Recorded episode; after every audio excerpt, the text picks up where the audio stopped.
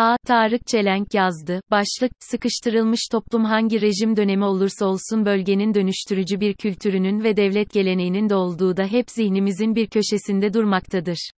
Yoldakilerin veya aynı mahalledekilerin sizin yüzünüzü süzdüğü ve sonra başlarını eğdiği, yaklaştıkları zamanda selamınızı veya günaydınınızı almadıkları durum, genelde toplumda çoğumuzun sıkça karşılaştığı bir durumdur.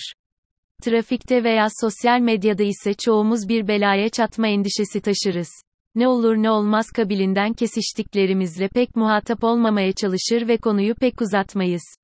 Geçen aylarda bir arkadaşım İran'ın kuzeyine bir kültür gezisi yapmaya gitmişti. Genelde bizler İran'ı baskıcı rejimi, insan hakları sicili ve sistematik yolsuzluklarıyla biliriz. Ancak hangi rejim dönemi olursa olsun bölgenin dönüştürücü bir kültürünün ve devlet geleneğinin de olduğu da hep zihnimizin bir köşesinde durmaktadır. Arkadaşımın gözlemleri oldukça ilginç geldi bana. Zira dostum İran'da insanların kadın erkek ayrımı yapmadan birbirleriyle kolayca iletişim kurabildiklerini, stressiz ve bu anlamda rahat oldukları gözlemini paylaşıyordu. Şehirlerin kültürlerinin korunduğunu, yollar ve ortak paylaşım mekanlarının geniş ve güzelliğini de belirtiyordu. Benzer duyguları geçen sene gittiğim Azerbaycan'da Bakü ve Şeki şehirlerinde yaşamıştım. Bakü'de nitelikli İran etkisi modern mimari ve eski Sovyet altyapısı yolları kentte ayrı bir ferahlık ve estetik duygusunu hissettiriyordu. Aynı biçimde bir yakınımın tez sunumu için gittiğim İstanbul Üniversitesi Rektörlük binasının yüksek ve estetik tavanları ve koridorları adeta gençken okuduğum tarihi Haydarpaşa Lisesi mekanını bana anımsatıyordu. Bu örneklerin daha mükemmelini Orta ve Kuzey Avrupa ülkeleri için de vermek de mümkün. Yeni kentli muhafazakarların, eskiden bu yana beyaz Türklerin müptela oldukları ve sıkça hava attıkları Paris seyahatleri, kentin 500 yıllık sokak ve tarihi kafeleri, hemen hemen aynı estetik duygusunu ve ferahlığını yeni muhatapları içinde yaşatmaktadır. Belki benzer havayı Beyoğlu'nda veya Kapalı Çarşı'da da yaşarsınız. Zira her birinde, insanın doğasına veya ilişkilerinin yönetimine ait bir felsefenin veya tarihin kesilmeyen sürekliliğinin yaklaşımı vardır.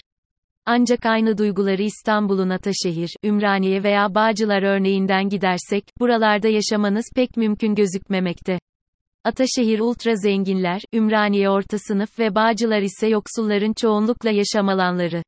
Her bir ilçede adeta gökyüzünün kapalı olduğu hissine kapılırsınız. Estetikten, yeşil alandan geçmiş ile bağlantısından kopuk bu yerler, sırf size yabancılık veya yalnızlık duygusunu değil sıkıştırılmışlık hissini de tattırır. Sıkıştırılma duygusu üzücü olarak bize kendini, memleketimizde artık her alanında hissettirmektedir. Ülkemizde ne yazık ki 1950'lerden itibaren teşvik edilen köyden kente göç, kentleri kasabalaştırdı. Kentler hazım kapasitelerini kaybettiler. Kentler kültür, görgü ve aidiyet kimliklerini koruyamadılar. Popülist, özellikle merkez sağ siyaset, hep hazine arazileri rantçılığına göz yumarak bu göç dalgalarını istihdam etti. Karşımıza çıkan kasaba kentler, adeta önümüze Almanya'da kasıtlı merkeze entegre edilmeyen veya edilemeyen Türk gurbetçi gettolarını hatırlatır. Ortaya çıkan yeni mahalleler, sayısız şehir dernekleri veya eski gece kondular, toplumsal sekülerleşememe sorununu ortaya çıkardı.